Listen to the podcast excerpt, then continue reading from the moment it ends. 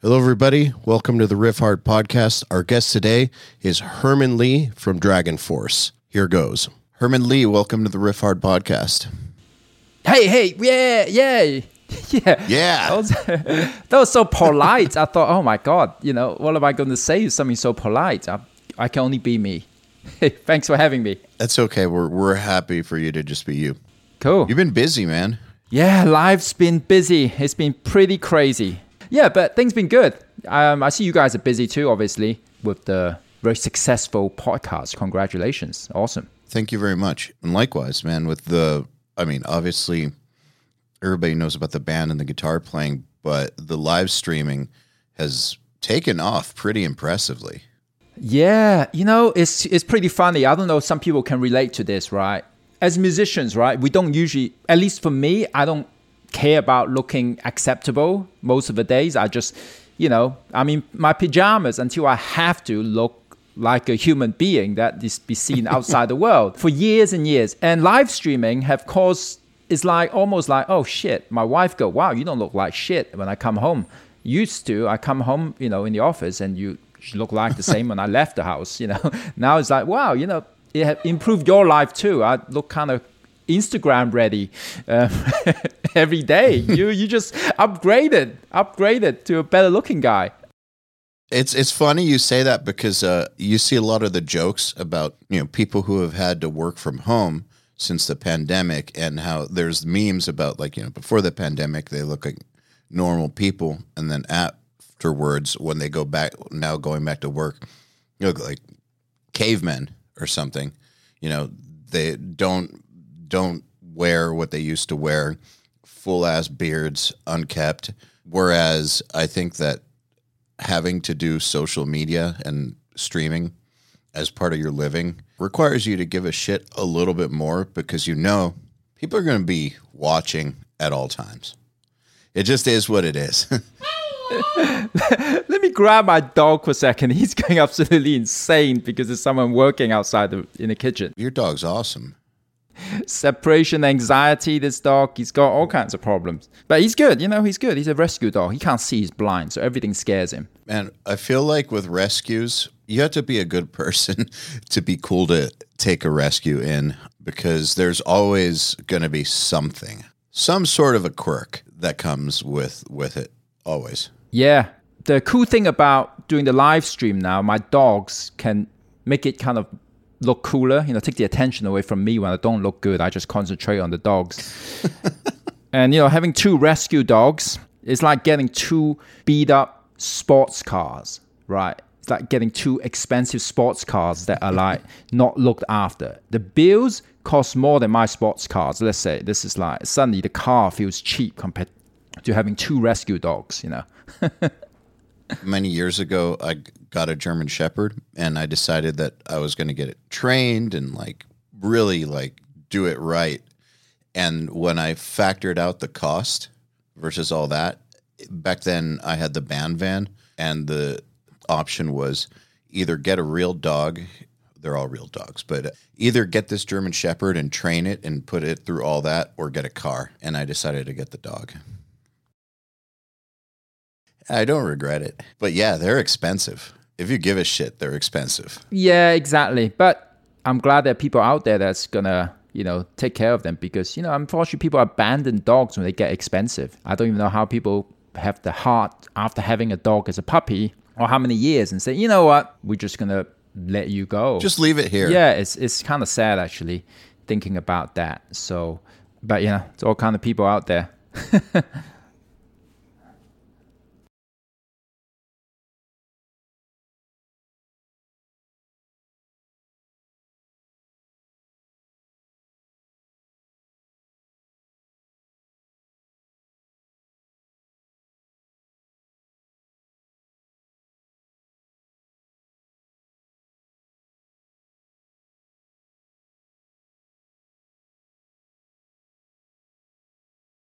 Yeah, it's it is crazy. But then again, people do that to humans too, unfortunately.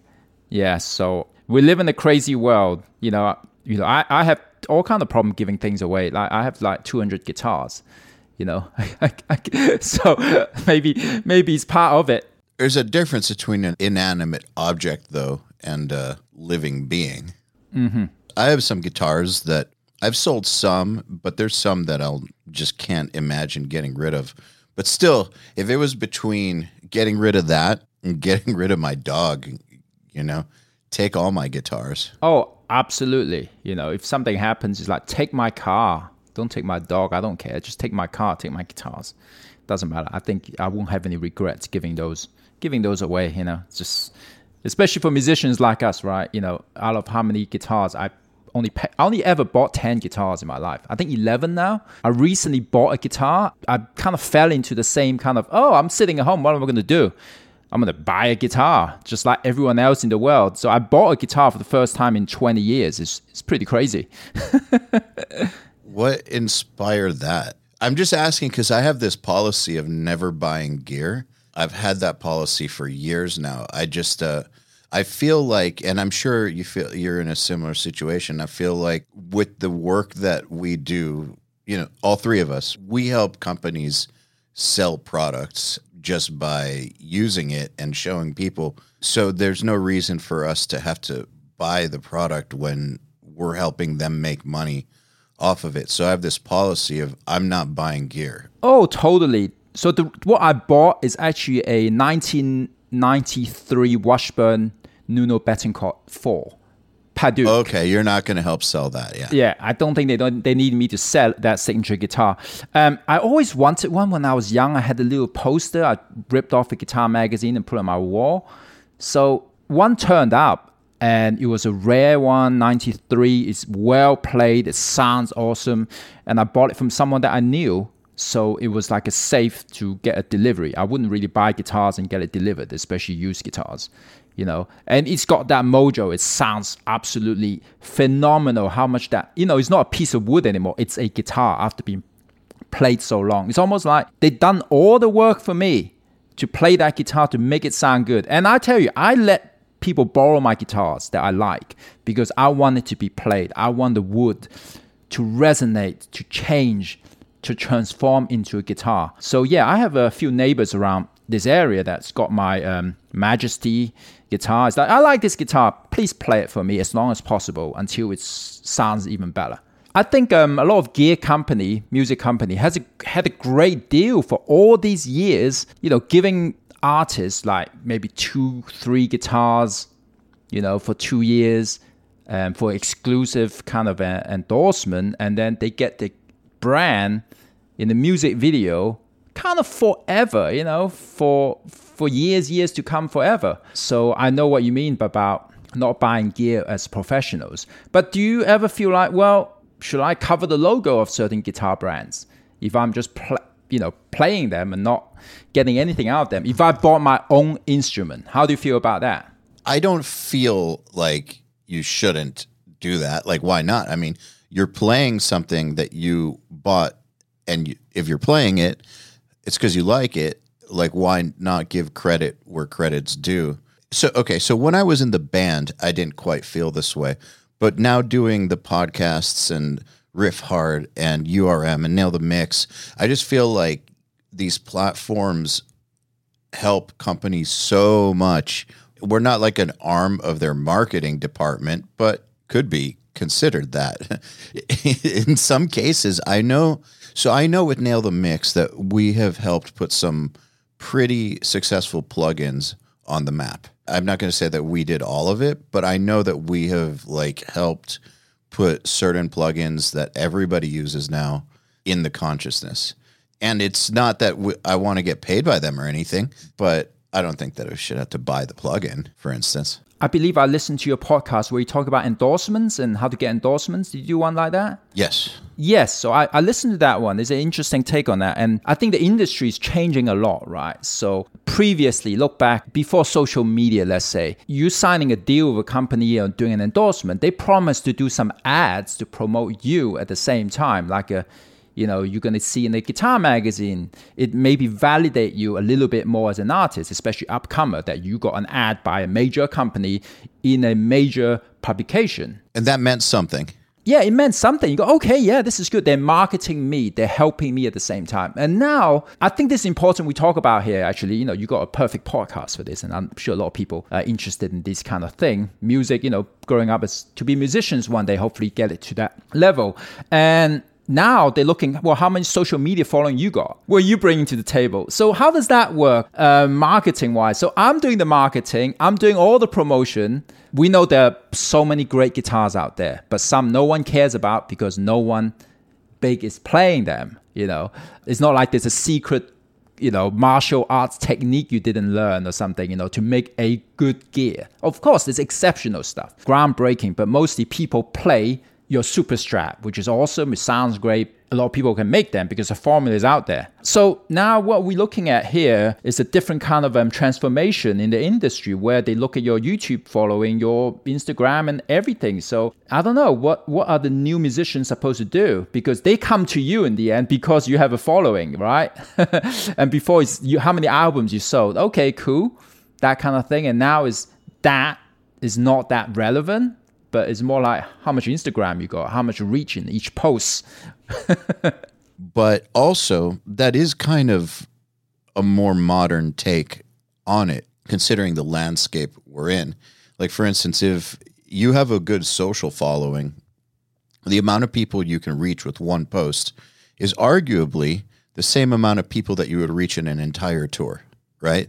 So, do you really, how important is it to be exclusive? You know, um, some of you guys might know out there is I had a I've been a signature guitar for 12 years.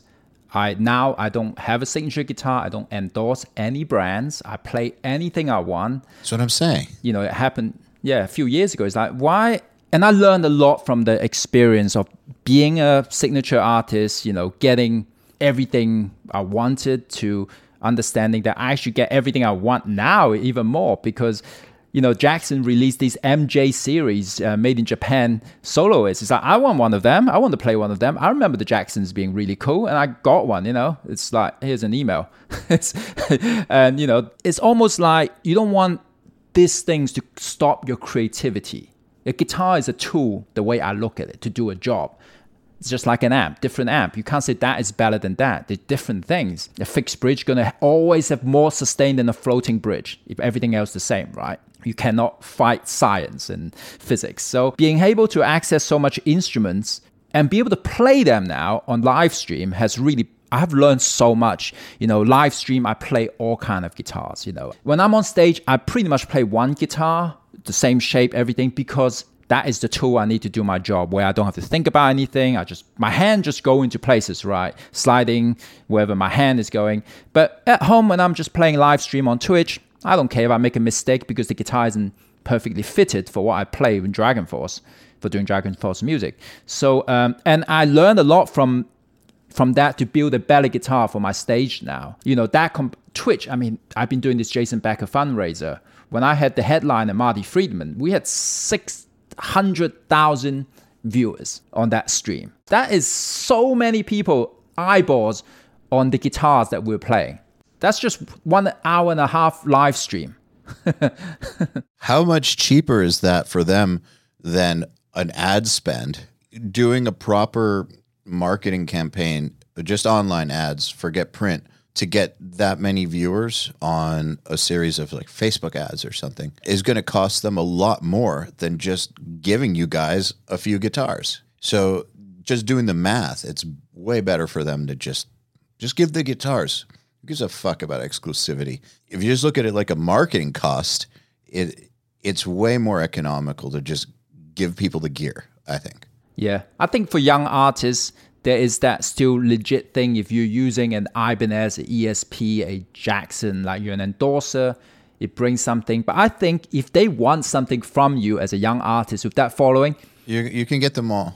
You can get a bit more from them, you know. And I learned a lot from doing the YouTube stuff as well. You know, you got Jared Dines totally breaking breaking ground here, having a signature guitar with Sterling, you know, Ernie Ball.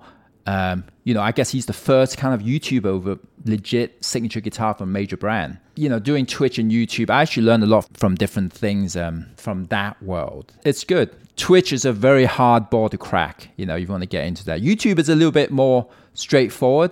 You know, doing things live is always hard. You know, for people that criticize it online, saying, "Well, he wasn't that good," or live on stage. You that. It's like, doing well, it. go- go do something live in an environment you know like the olympics right people talk about oh that person pulled out because of mental pressure you try putting the weight on your shoulder of a whole country and the world looking at you Yeah, it's it's a lot easier said than done. It's it's funny actually about the live streaming thing is the amount of people I know who have tried it and then hit me up and been like, "Man, I didn't realize how difficult this was. Like I just thought you put up a camera and go." It's like, "Well, that's kind of it. You kind of just put up a camera and go." I mean, the streaming thing. Look, first there's a tech. Actually, the entry, the bar entry is pretty difficult to stream in a good production, good sound, decent video.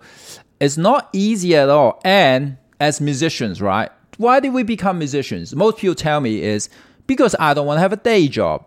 Be scheduled to do something each day. Well, live streaming, welcome to your fucking nightmare. if you want to be a successful streamer, you better make a schedule and stick to it and not pull out because you got drunk or you're going drinking tonight with your friends like how musicians want to be. You know, we want to be free. We don't want to be um, held by this kind of um, well day job schedule.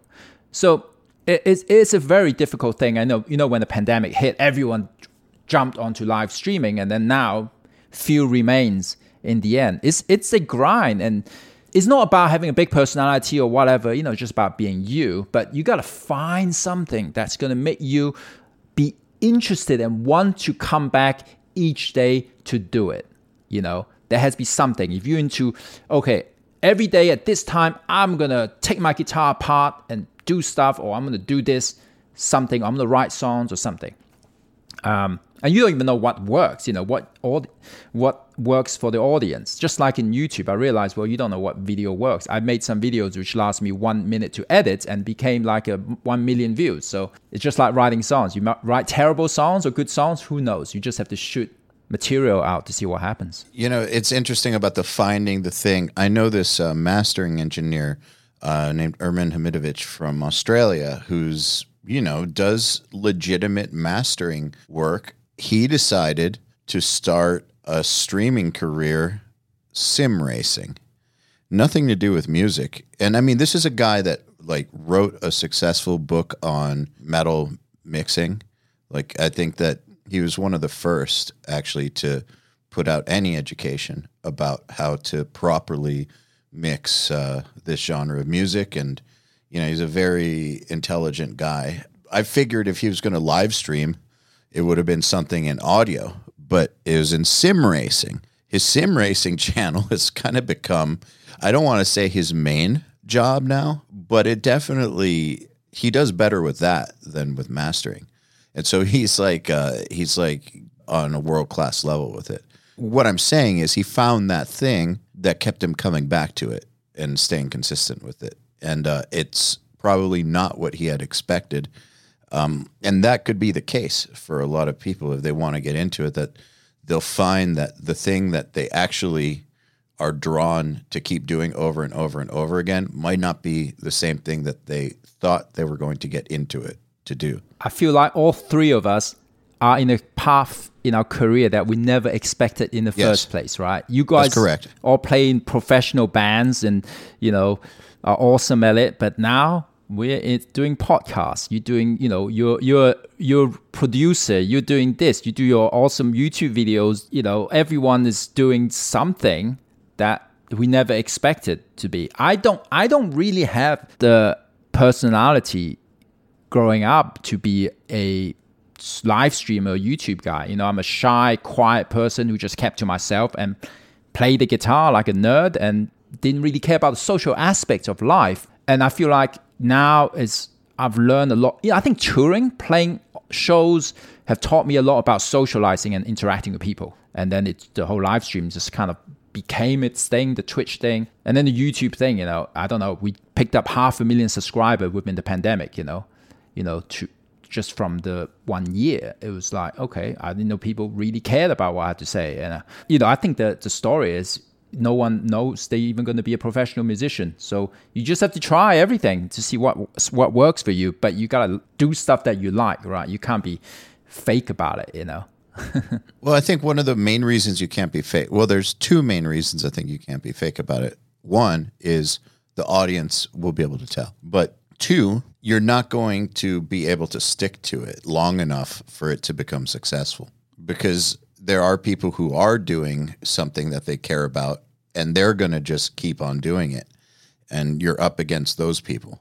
So you have to find something that legitimately keeps you keeps you going. And you're you're absolutely right. I, when i was playing in the band and touring i never thought that my career was going to end up running some big educational platforms but honestly i feel way more at home doing this than playing in the band, strangely enough. But the thing that I've noticed is same way that you like you said, you don't know that you're going to become a professional musician. Like you don't know these things. I think part of having any success in the music world, whether it is as a performer or any other of the thousand jobs you could do in it, uh, is a matter of rolling with the opportunities and being able to spot them and realizing when something's working and going with it. You know, it might not be the original thing you expected, but you can't. It, success in music is pretty rare. It's uh, I, th- I think that not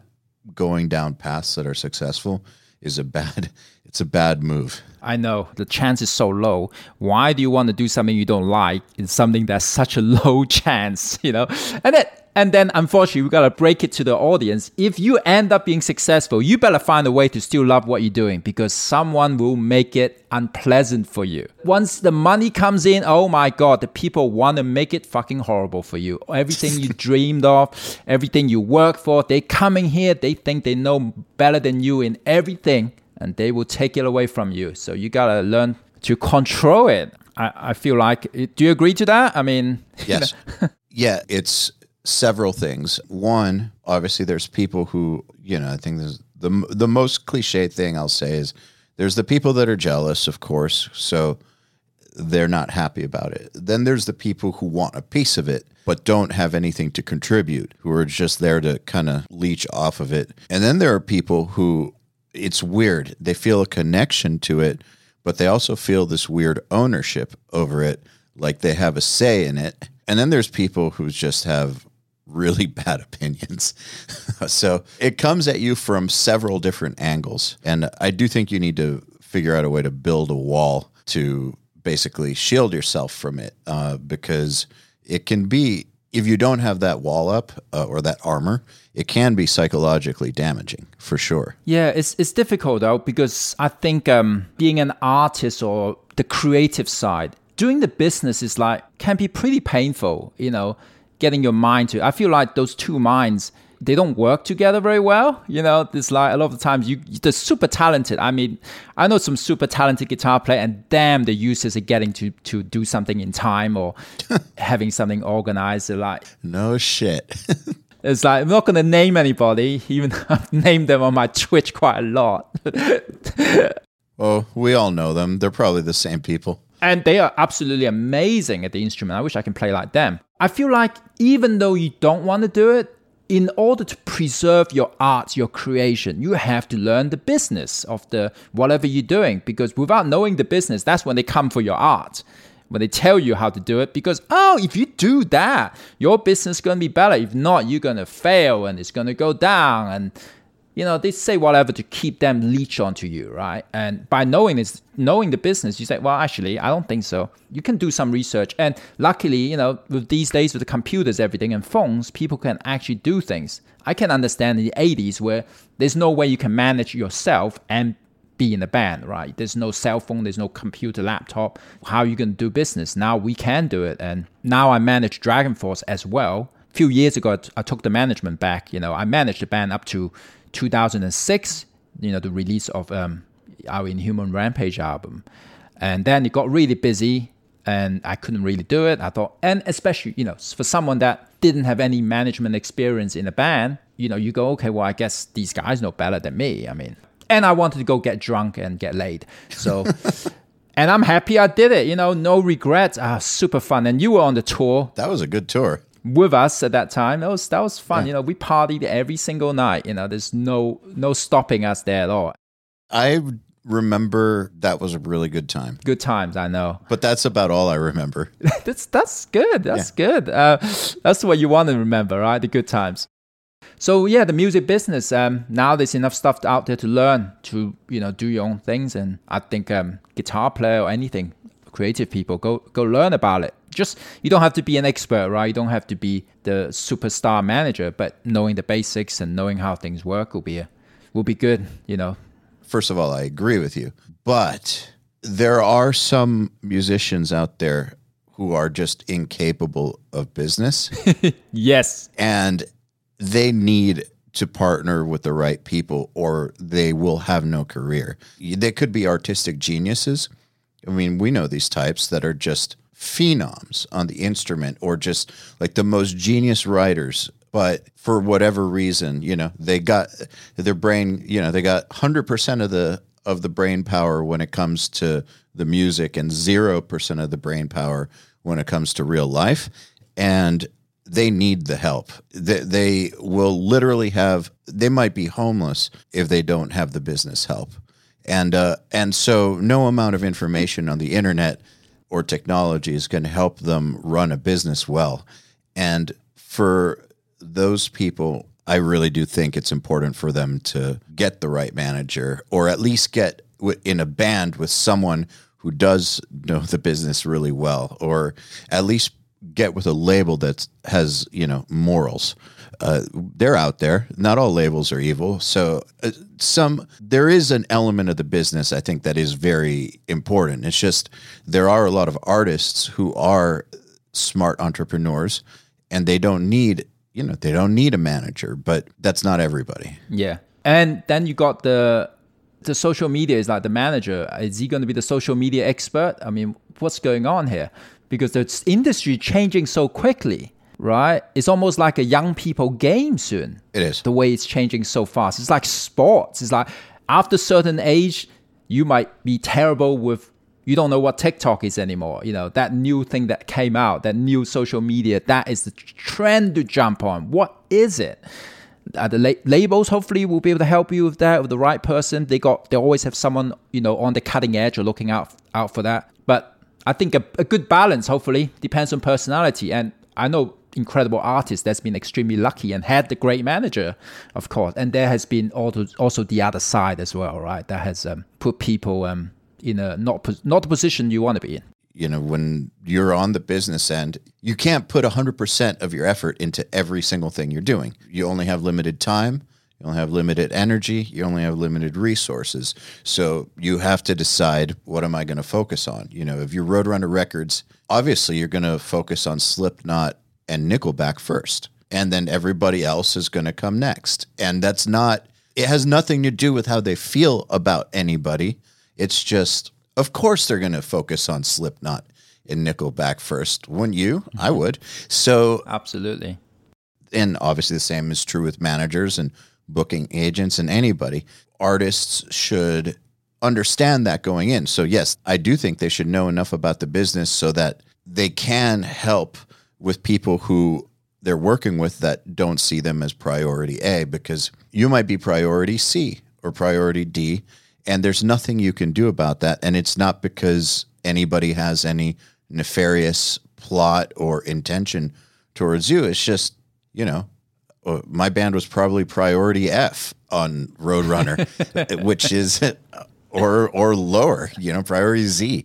But uh, but it's uh, it is what it is. It never bothered me because I understood. Well, look, there's a hierarchy here. Obviously, the people who sell more are going to get more priority. So it's my job to make up for where they're not going to. Like, and with with a manager that manages way bigger artists, yeah, they may like my band, but they're definitely going, First of all, the bigger artist is going to have more shit going on, so they're going to be taking up more of their time. Uh, they're going to be taking up more of their resources and mental energy. So I need to do more of the job as well. And I need to help them do their job so that I don't become a nuisance. And I think a lot of younger artists don't understand that hierarchy. And so when they get on a bigger label or they get with a really good manager who has other artists, they'll, and then they don't get that priority attention, they start to think that they're getting screwed over. But they're not getting screwed over. They just don't understand that they're they're at the entry level here and there's no way that they can get that kind of attention that the A level priority is going to get. And so they need to come to the table with information and with a little bit of direction to help their business team make choices. I think it's my opinion, at least. yeah, I know.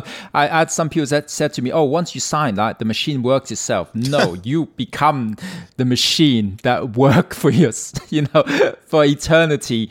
Um, yeah, it's it's it's it's you know the logical brain, right? Um, and being young, sometimes you don't understand these things. You know, you just care about going out and doing it, and you think you created this song that everyone needs to listen to it. Um, it's like we you know we're getting older now. We we had we can look back and relate to things that we thought oh maybe we could have done better.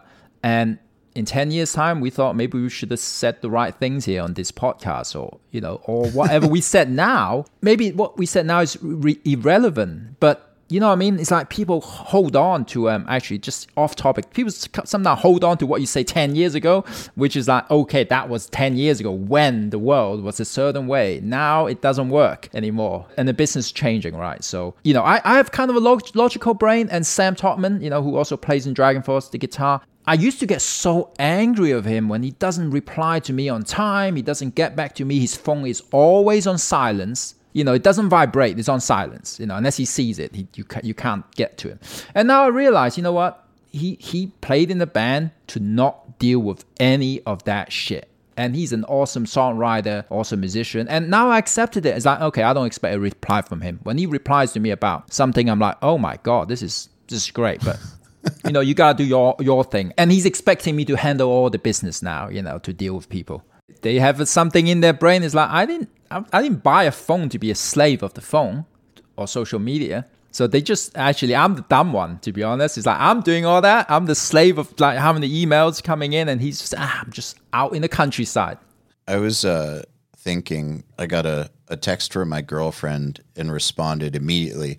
It was like, I hope she doesn't think that I'm sitting around waiting for her text. it's just my job requires me to be here in front of a screen all day, every day. And I, part of my job is trying to respond to people quickly because in music, people don't respond quickly.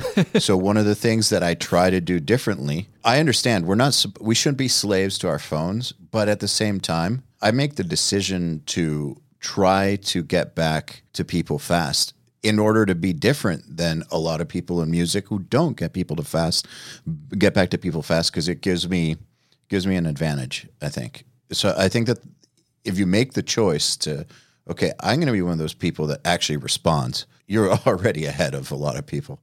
And uh, showing up to, you know, showing up to Zoom calls and shit, that's like, uh, it's a big one. You know, previously, before I became a professional musician, before DragonForce took off, and finally, um, I was working in IT as a computer technician, doing server system administration, and I thought, you know, it was a dream, right? I mean, I never thought I'll become a professional guitar player, but it was like, oh, it would be a nice thing. Then I can stop sitting in front of my computer all day.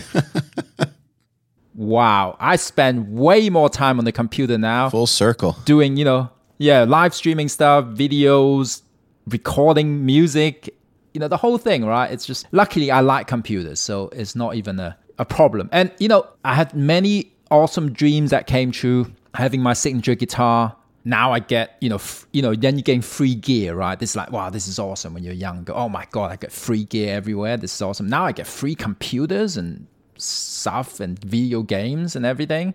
Um, I just need free cars and hopefully that's done. But it's never over, right? The influencer, I know it sounds like a dirty word for musicians sometimes. Oh, he's an influencer. He's not a guitar player. Oh no, he's not that. he hasn't released how many I played in front of how many people. you hear that sometimes. That being the influencer opens up so much more possibilities than being a guy in a band, unfortunately. So um, you know, I think the pandemic is the, is a wake up call for a lot of musicians that didn't want to evolve. I feel like maybe it's also a wake up call as well. You know, in this whole thing, you know, the world slowed down. Now you can look at your your life. Is it worth going out on tour? How much fees is are we? How much am I paying to go on tour to make money?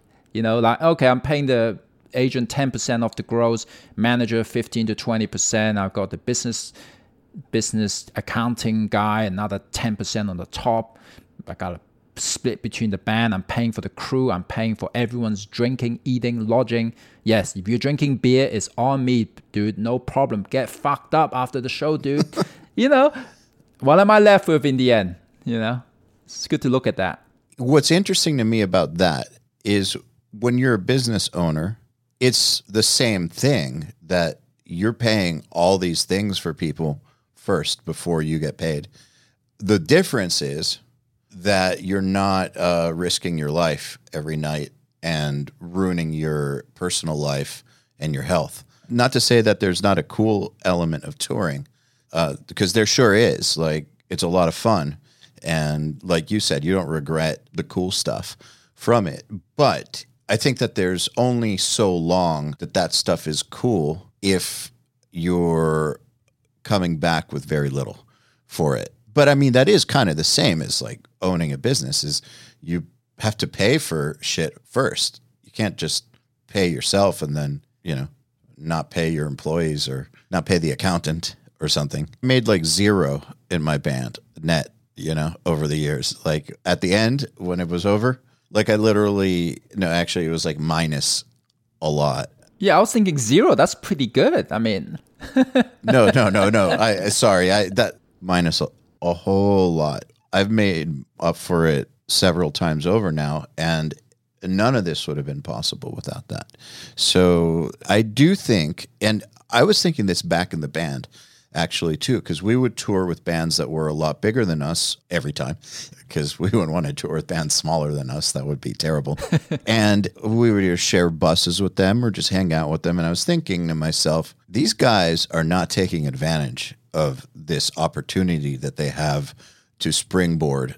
What are they going to do when their band is over? Because I guarantee you that most of these bands that are bigger than us, they're not going to be around in 15 years or something, which is true. Most of them aren't, but uh, you know, some are, but most aren't. Or at the very least, not every one of these players is even going to be in music in five years, and that was absolutely true. It was very few people that I encountered on tour in these bigger bands that were taking advantage of this amazing platform. Kind of like what you said about, you know, being an being an influencer opens you up to so many opportunities. Well, more than being in a band, however, before influencing was even a thing, like, you know, the late 2000s, like 2010, like those years, being in a successful band brought so many opportunities, and most of the guys in the bands literally did zero with that zero. And so when they left the band, they would have nothing, literally nothing, be delivering pizza the next year. And, you know, I, I, respect anybody that works. It's a huge downgrade in career going from a band that's like, you know, playing and headlining 1500 to 2000 cap rooms to delivering pizza when it didn't have to be that way if they had taken advantage of that uh, that platform and that opportunity that they had. And so i always viewed music as something where you should establish multiple income streams and you should always be looking for how you can evolve things. No matter what size your project is. And so, like, when you say that, like, yeah, what we're all doing now is only possible because of what we've done as performers. Like, yeah, I completely, completely agree. And it uh, always bummed me out that I didn't see more very capable, very intelligent musicians taking advantage of that. Because I always thought, man, if the guys in my band can do this, you can certainly do this because your band is 10 times bigger than my band. Like people actually care about your band. They don't give a fuck about mine. And we're all making a living, uh, not from the band, but we're making a living off of opportunities that are coming to us through the band. Why are we doing better than you? And that always weirded me out. I guess it's because they didn't need to. Yeah, they thought it would last forever. it's like, it's, yeah, you know, it's like, oh, I'm doing good now. Why, you know, it's um, it's it's tough to see what you're gonna do. You know, the time you're gonna spend. What are you gonna use that time for? And I can relate to you know the minus situation. When we released our second album, we went on tour. Um, we did it before that. Before the release of the second album, we were on tour in Japan with Helloween. That was awesome. Then we did tour in Europe for two months, and after all that, we came back. There was a royalty statement came in. What do you think? Okay, I'll give you guys. You guys get to guess how much do you think royalties I got after those tours in 2004? 78 cents. After all that, my royalty bill was minus 70,000 euro. Holy shit. Yeah, and I thought, okay, well, I guess this will be a hobby for life. I love playing guitar. This is what I do. I enjoy. I go out, go on tour, have fun. So you see, the opportunity was there. Was have fun. This is the moment. I don't want to sit there on my phone, on my computer, just thinking about business, business. I have a day job. I go home. I work my computer stuff. Fucking great. You know, go out. I mean, at that time, 2004, you thought, no chance I'm, I'm gonna make 70,000 euro to pay back the record label, you know, this is just zero. So, I mean, when we released our third album, I mean, the money started coming in. I was, I was just in shock. The accountant said, you guys gotta come up here. You know, you guys getting paid. I go, what? I mean, it's, it's even stupid to say that I worked literally for six, seven years without getting paid to do music. You know, it was you just investing, having fun. So I always looked at music as a fun thing. And later on, I think as you get older or your career, the path changes. You look at different avenue. But you know, it's hard to say what what is the opportunity um, we're looking at here. Now things are good. The opportunity of doing Twitch wasn't about money. Any of it wasn't about money, to be honest. Twitch, I just did it because I thought, oh, I'm, I'm into gaming. That's my thing. I'll do it. And then later on, I mean, three years down the line, I I used it not just to, you know, for fun, but we actually used it for good. I raised, I think we had about $540,000 raised for Jason Becker for his, you know, for his ALS treatment. That's amazing. I started the campaign in February. So that's like, you know, I guess a five months campaign to use my reach of Twitch my Instagram, my YouTube, do videos, all that to raise that money for someone, you know.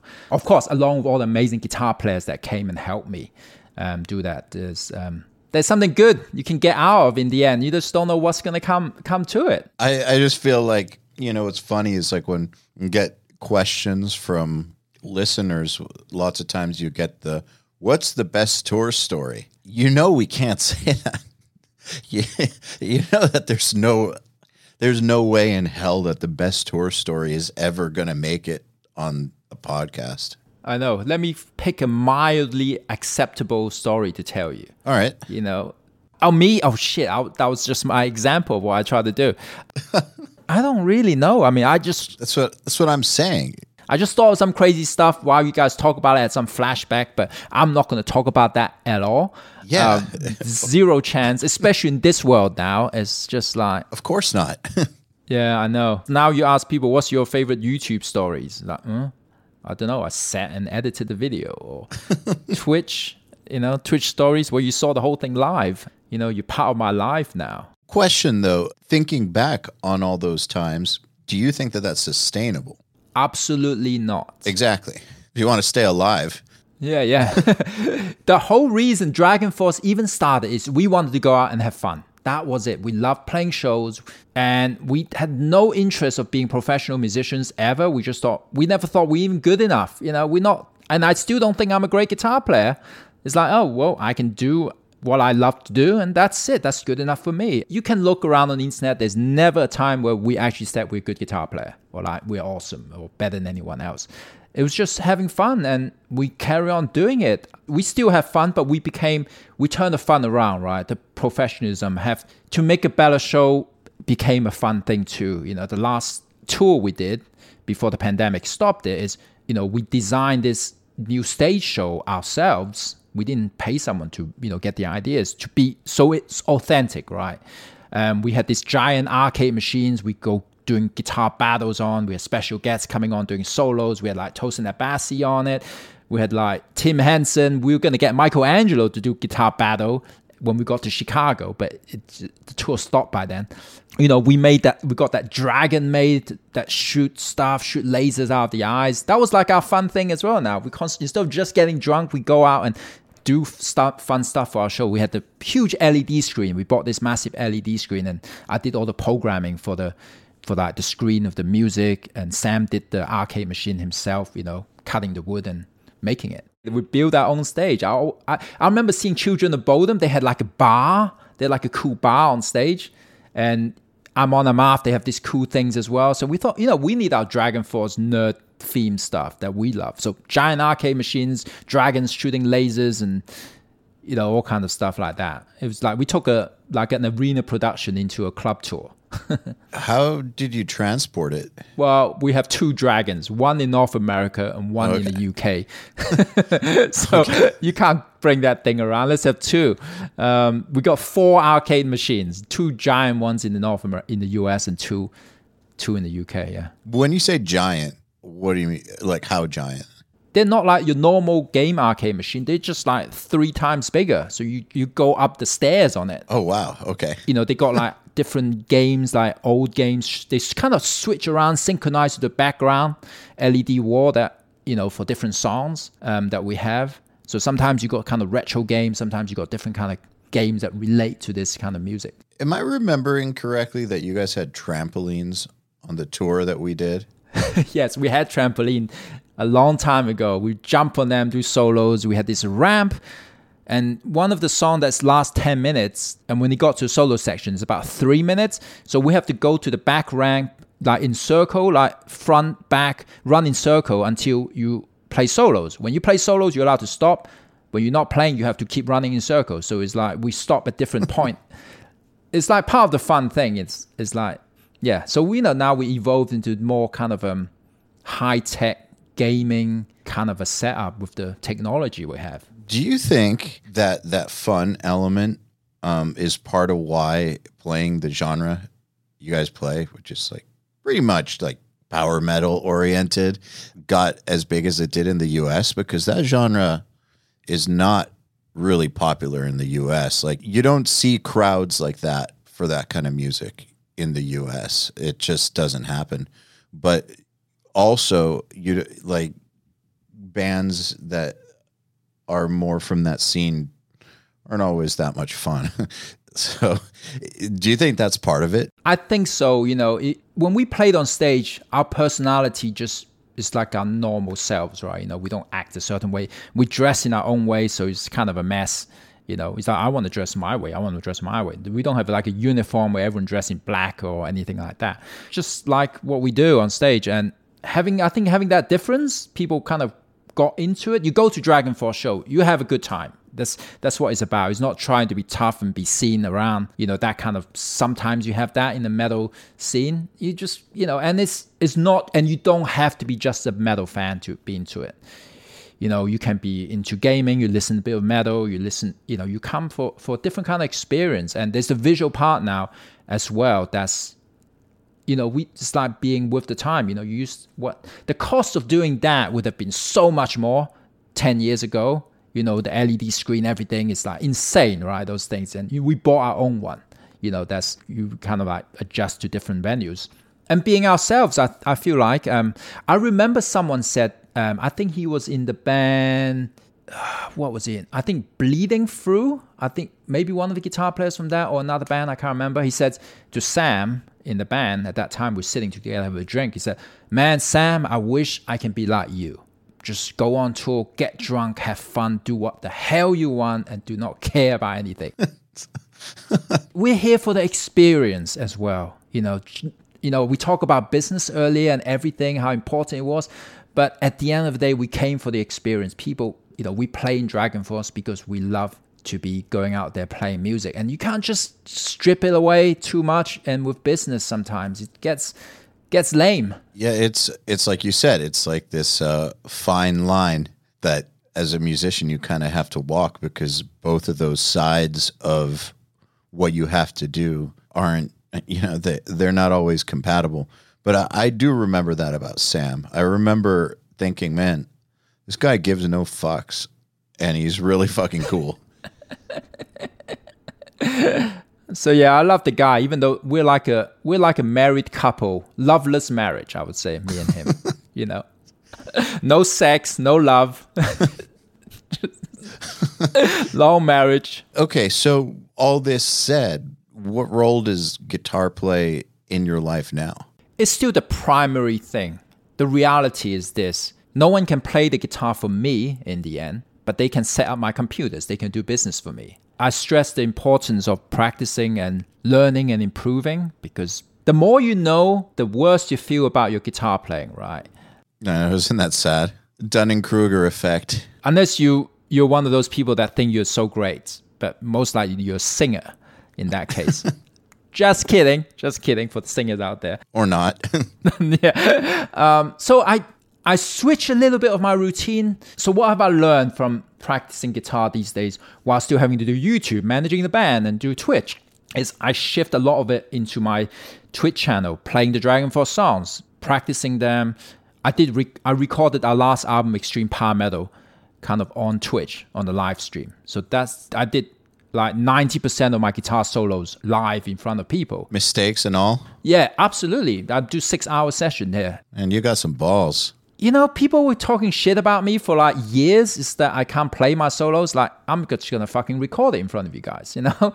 Dude, okay, so first of all, I can confirm that you can play your solos. Well, we had one shit gig on YouTube, and that's people remember that, you know, when we were like, when we couldn't hear ourselves. I remember there were a couple nights, like, we didn't see you guys every night, but I, um, because we were partying a lot of the time. But I do remember there were a few times where me and the other guitar player were like, "Holy shit, Herman is on fire right now." There were a few times, so like, yeah, I can confirm you actually can play your solos. So I'm just like a normal human being. Some nights are good, some nights aren't. Some nights are not as good. Um, sometimes you have a bad one. It's, it's, you know. And on Twitch, I, you know, last few nights I've been doing improvisation. I just pick a random backing track off YouTube and just improvise on the spot. You know, which is actually great because I never get to play like this, kind of stuff um, on um, doing a DragonForce show. You see a different side of me, and I learned to practice my ear, ear training, kind of pretty much everything. And the last, you know, I was talking about the Jason Becker fundraiser that was probably my ultimate challenge in playing the guitar because so here's the story in a short way is friends of Jason Becker came up to me because he needed to sell his guitars, you know, to raise some funds. You know, times been tough, the pandemic.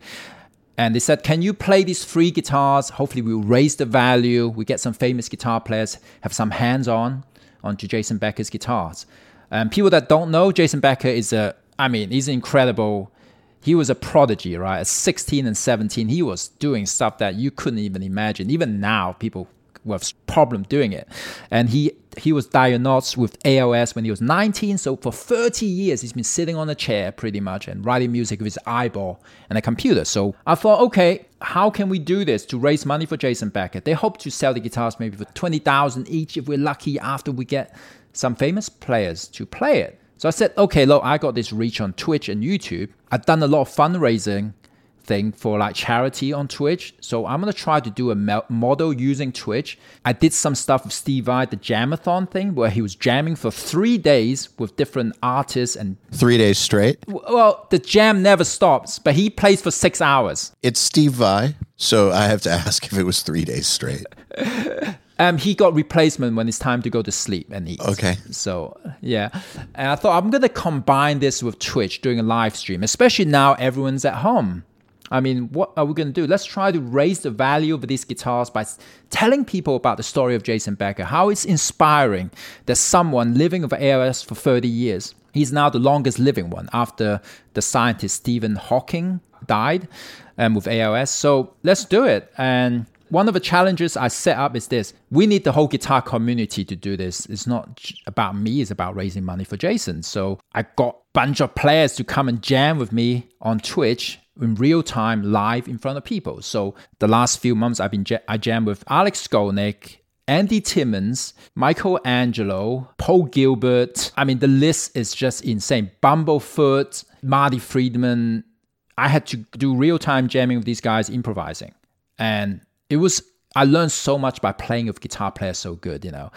It's about, yeah, I remember Steve Lukather, he said, he said once in an interview, you know, I used to hang out with people better than me on the guitar so I can learn stuff. So um, I, you know, that wasn't my goal, but I got to learn so much cool stuff hanging with these guys. That have transformed my understanding of the guitar too. I was doing these jams already, as like I had special guests coming on my Twitch three, four times a month. You know, I already did that with Tosin and other people. But this time, we, you know, I took it like every week I had three or four guests. My fingers were falling apart. You know, we would jam not two songs, but we did like two hours jam with some players. Like just, you know, that, dude, that's that's intense. Yeah, it's, here you go. That's another backing track. What are we doing? We're doing fusion. We're doing we're doing what flamenco. We're doing rock. We're doing metal. We're doing djent. Whatever backing track. That's pretty much. I'm still about the guitar. I'm not just there doing weird challenges with YouTubers who are like way younger than me.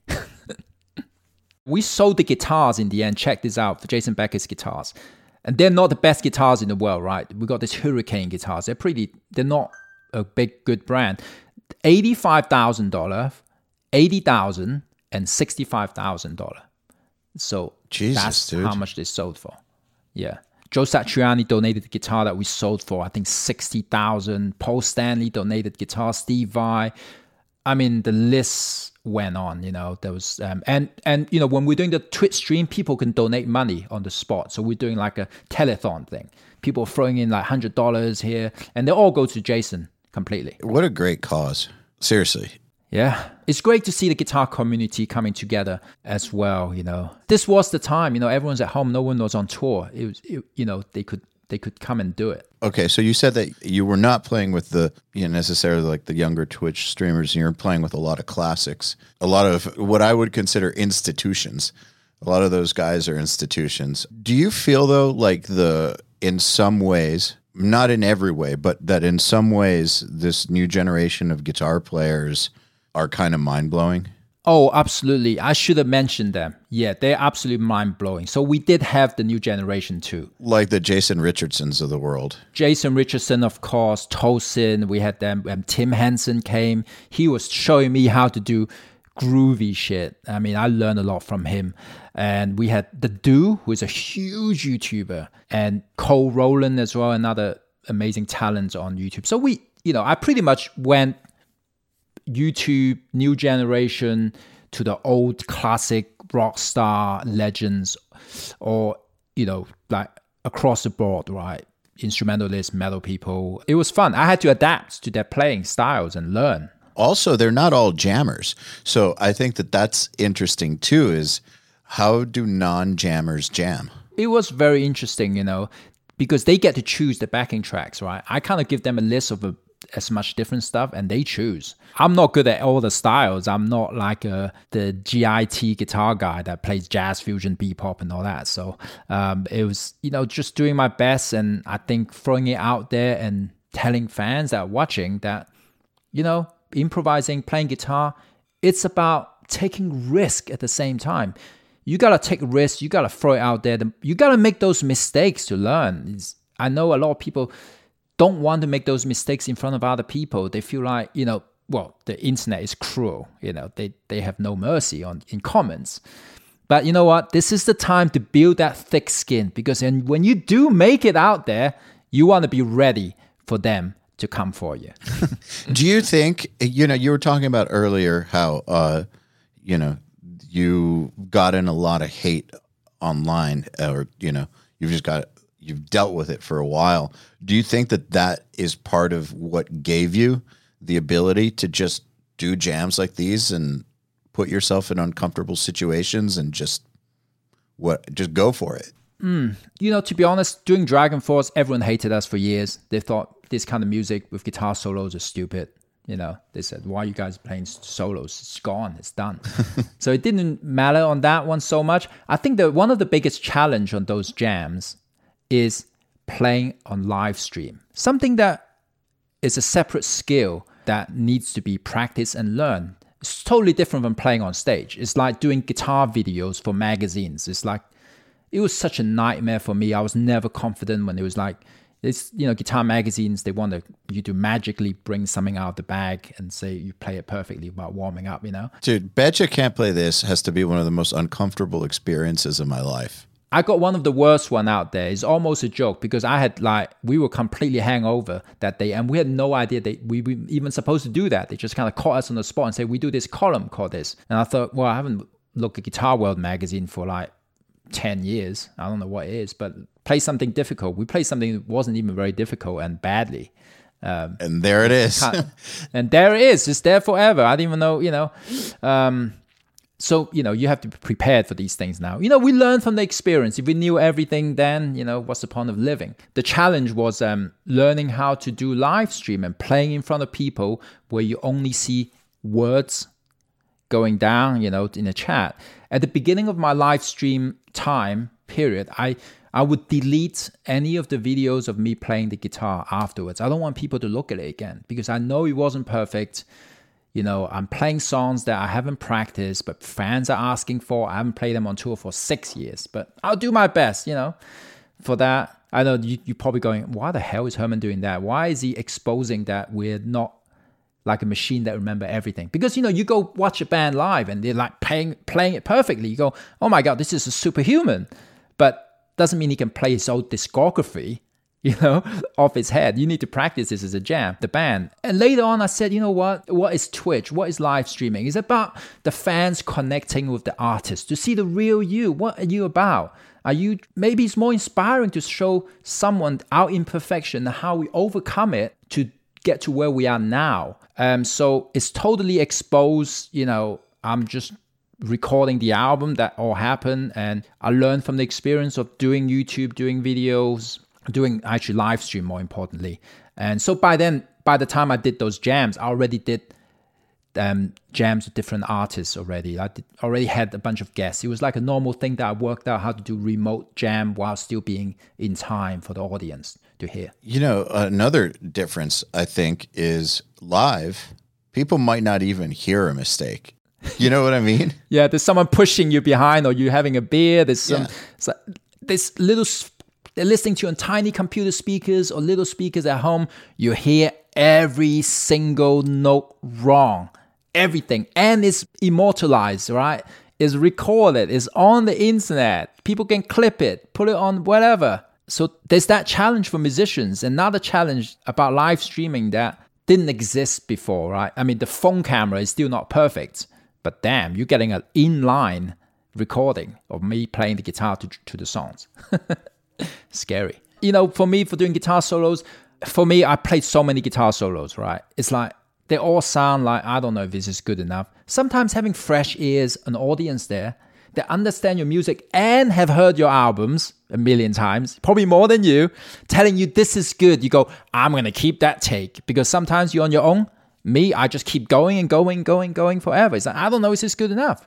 Yeah, and you're creating that magic at the same time. You know, with them, it's um, I think it's pretty special. So we ended up, you know, launching the album release on the day of release, playing TwitchCon. It kind of perfectly aligned with the with the whole thing. Do you think part of getting good at streaming, once you nail the tech, does require dealing with your nerves, Oh yeah, the nerves. getting those under control? Yeah, it's it is hard to play the guitar in front of people with just a camera staring at you. The only way to overcome that is to do it too. Like you can't practice that. I mean, you practice it by doing it, but you can't simulate that on your own. Like it's even if you were to record yourself, you know, just with a camera, not streaming, it's not the same as once you go live. It's just not the same.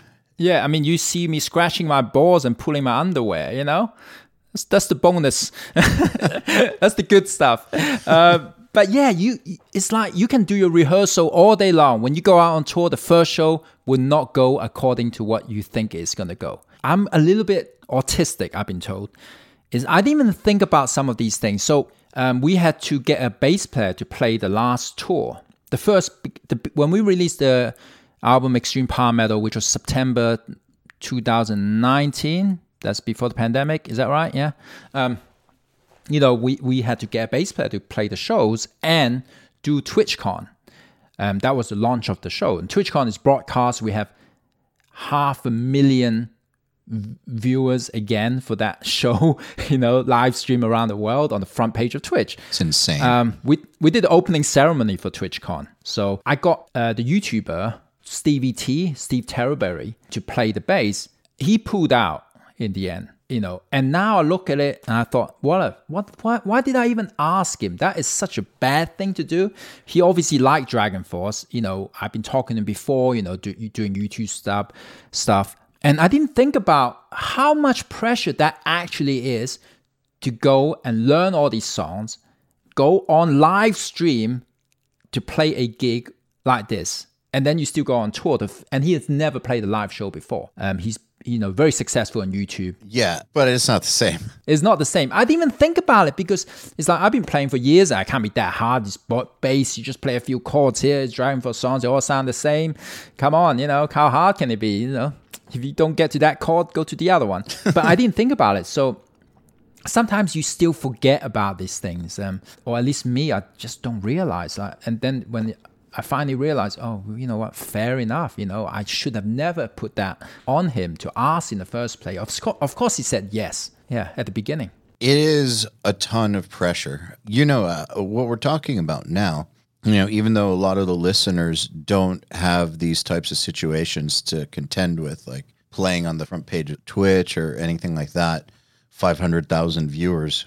What they do have though is the fear of even starting in the first place. Like even in front of two viewers a lot of people just don't start because of those same feelings of fear that we're talking about that we would still experience now. But you know we do what we do anyways. Like those feelings still exist. I think that as you get as you go along you just learn to I mean, they're not as strong as they used to be, but you also just learn to put them aside and do the thing anyways. But uh, I think that the lesson or the uh, the thing I hope a lot of listeners walk away with is that if they want to do something like this, they should just start because there's no way to get to the good streams without doing the bad ones first. Like they're gonna suck at the beginning and it's gonna be scary and it's gonna be uncomfortable and there's no way to get around that because you can't rehearse it. So you just have to do it and uh, and just trust that eventually, if you do it enough, it's just going to get better. And don't worry, no one's even watching at first, so who cares? yeah, this is definitely something I've learned now. You know, my takeaway on this whole thing, what I've learned so far is this and I, I never thought I would say it years ago. You know, I always wanted every all my playing to be perfect. I don't want people to hear it unless it's perfect. Is do not let perfection stop you from creating any art, any music form. If it's doing a piece of work, piece of art, writing a song, or doing a video on YouTube, it, don't let perfection stop the creativity just go out there and make it learning is fun too you know look back and you you learn something is um is uh, achieving something. You know, makes you makes you feel better. Yeah, absolutely. Well, I think this is a good place to uh, end the episode. Herman, I want to thank you for coming on. It's been awesome catching back up with you, and congratulations on everything. Thank you so much for having uh, me. I love what you guys are doing, by the way. Thank you. Thank you. Yeah, awesome what you guys are doing, and you guys definitely contributing to the music world another way than just you know writing music. You know, um, I think we need content stuff like that that you guys are doing. So great job! Thank you so much for having me. Appreciate it.